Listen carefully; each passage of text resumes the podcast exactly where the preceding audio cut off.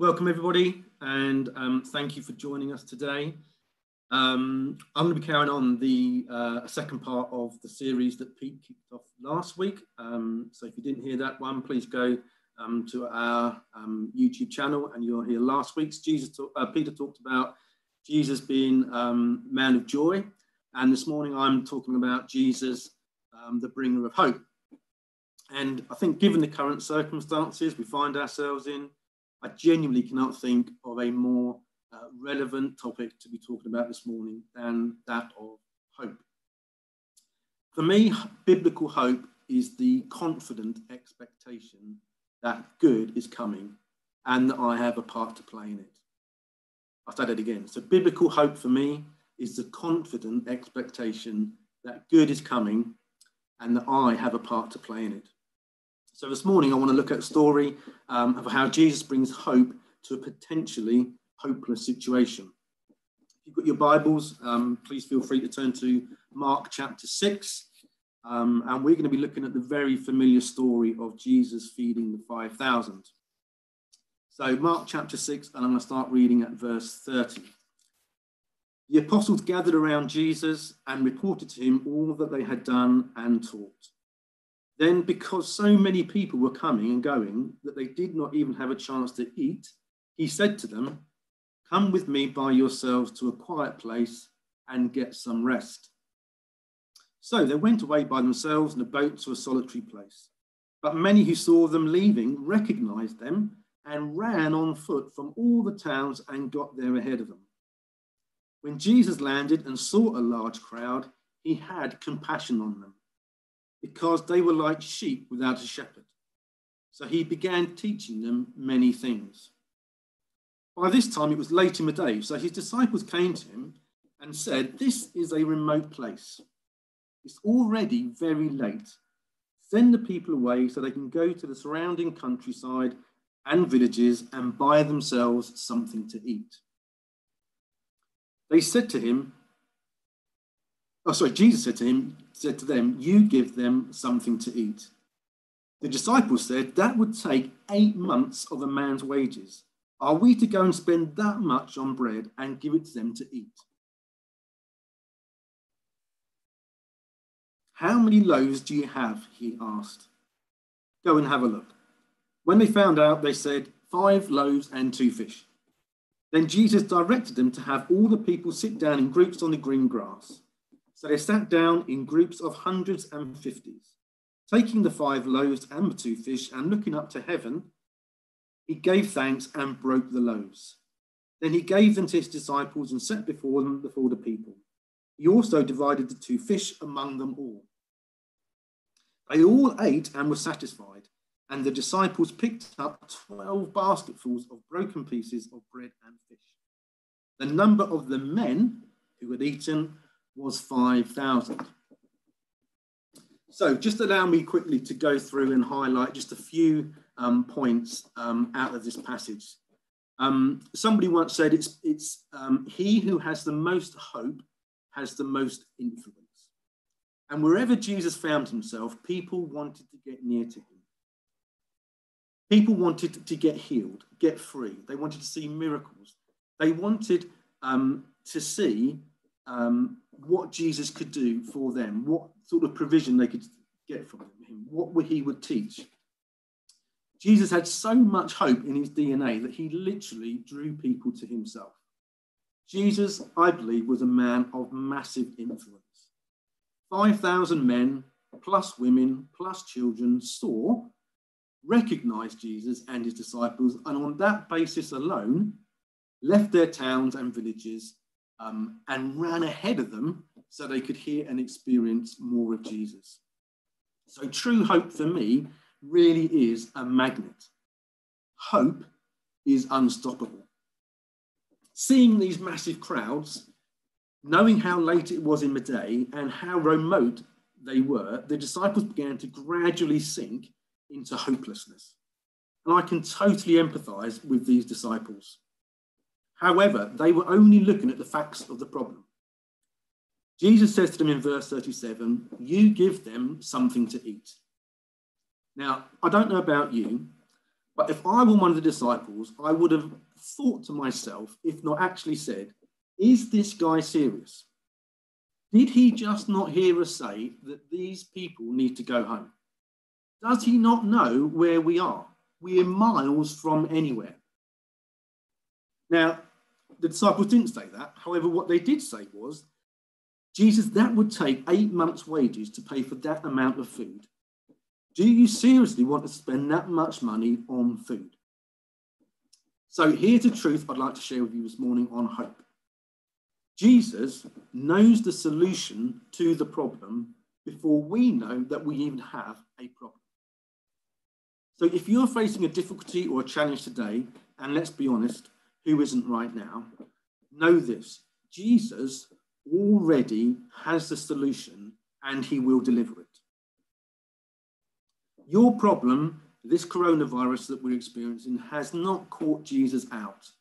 And hope reminds us God has seen the end from the beginning, just like Jesus saw the end before there was a problem with the food and the crowds. So here were the disciples confronted with a serious problem and the likelihood of possibly upsetting about 10,000 people. That is a legitimate concern. However, Jesus knew the solution bring me what you have. The disciples were actively participating in this miracle of hope. Today, we are also invited to participate the ignition of hope in people's lives. And here's how we do it simply believe. Believe. So, what do you need to do to, to become a Christian believer? You just need to believe. Here's another truth to ignite hope. Jesus and the good news of the gospel does not demand hope from us, it supplies hope to us. Romans 15 13 says this May the God of hope fill you with all joy and peace as you trust in him, so that you may overflow or abound with hope by the power of the Holy Spirit. I'm going to say that again. May the God of hope fill you with all joy and peace as you trust in him, so that you may overflow or abound with hope by the power of the Holy Spirit. So, God the Father, Son, and Holy Spirit are the source of all hope, and it flows from them to us. We do not have to drum up hope, as the disciples did not have to drum up so many loaves and fish. So, what looked like an utterly hopeless situation, Jesus, the bringer of hope, turns around and makes it an absolute feast with 12 basketfuls left over. I can only imagine hope must have been ignited within each and every person in that remote place. And what he did then, for those people, he can do again. So, what can we do today to increase our hope levels? I've got three suggestions. Number one, get stuck into scripture. Read, study, meditate on truth. And we believe that scripture is truth. So, can I encourage you to not just read the Bible for information and to fill your minds with something, or in the same way you might read a novel, but actually believe what you're reading. If you believe a lot of truth, you're going to get a lot of hope. Romans 15 4 says that everything that was written to us in the past was written to teach us so that through endurance and encouragement of the scriptures, we might have hope. Secondly, speak that truth to yourself by making what we call declarations. Declarations are simply us speaking out audibly truth about who God says we are who we believe God to be, and what God says about our circumstances. And speaking activates what you believe. Making declarations is incredibly powerful. In fact, Proverbs 18:21 tells us the tongue, i.e., your spoken word, has the power of life and death. Jesus in the Gospels didn't just think his way out of the wilderness, he spoke his way out So here are some examples to get you going. You can declare hope is being ignited in me today. You can declare hope, a strong, I have a strong hope for transformation. There is always a solution. I have full access to grace unlimited. Well, how about this one? I will always know what to do.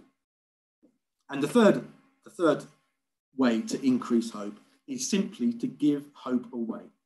So Luke 6:38 is one of the most brilliant promises contained in scripture. It says this: Give and it will be given to you.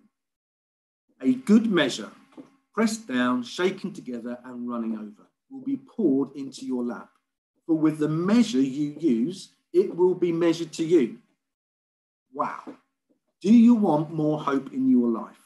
Do you want the kind of hope that those disciples and that crowd must have had on that hill? Then let me, then let me encourage you to go and give some away. To get you started, find someone who needs encouragement and give them a call, send them a note, send them a text, an email, bake them a cake.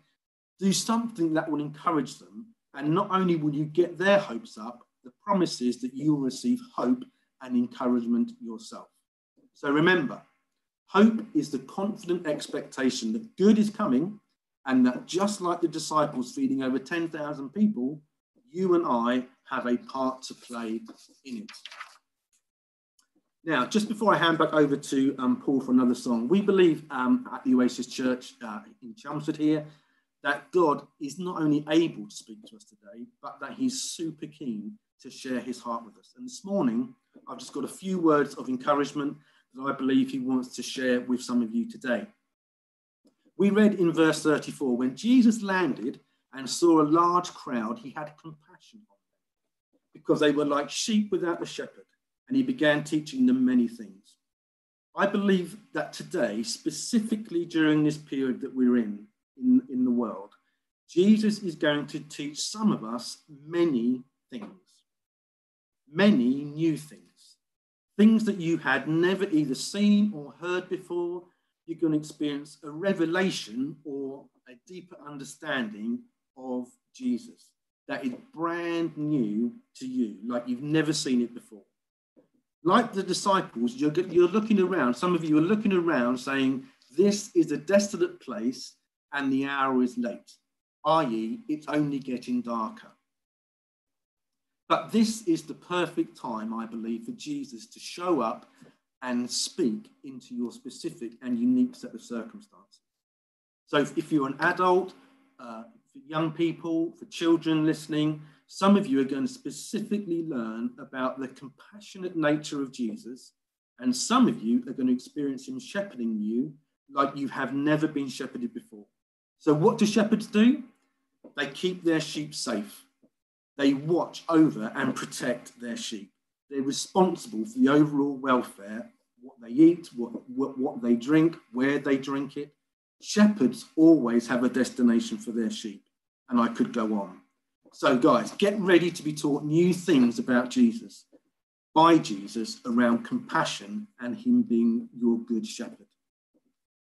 Something else. When I read earlier from Romans 15 13, that passage, now may the God of hope fill you with all joy and peace, I felt like um, when I read and reread that verse, some of you listening literally experienced an incredible peace descend upon you.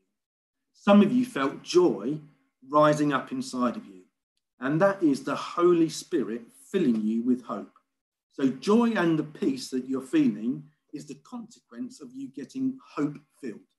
So, I'd encourage you guys to keep meditating on that specific. And then, lastly, and we'll draw at the close. Lastly, I saw Jesus take a dipstick measurement of some of our hope levels, and there was barely anything on the stick. So, you use a dipstick in a car engine to see how much oil you have in your car not enough oil and the car will not be will be non-effective, non-efficient, it will burn out and it will seize up the engine. But a sufficient amount of oil and it will run smoothly and just as the manufacturer designed it. So here's the good news. I see Jesus today replenishing and filling up your hope levels, even as I'm speaking to you now. It's happening right now. Hope is returning. You're sensing a light at the end of the tunnel. Heaviness is lifting off you as hope pours in. So, guys, keep receiving hope. And I'm going to hand over back to Paul, um, who's going to lead us in another, another song. Thanks for tuning in, guys.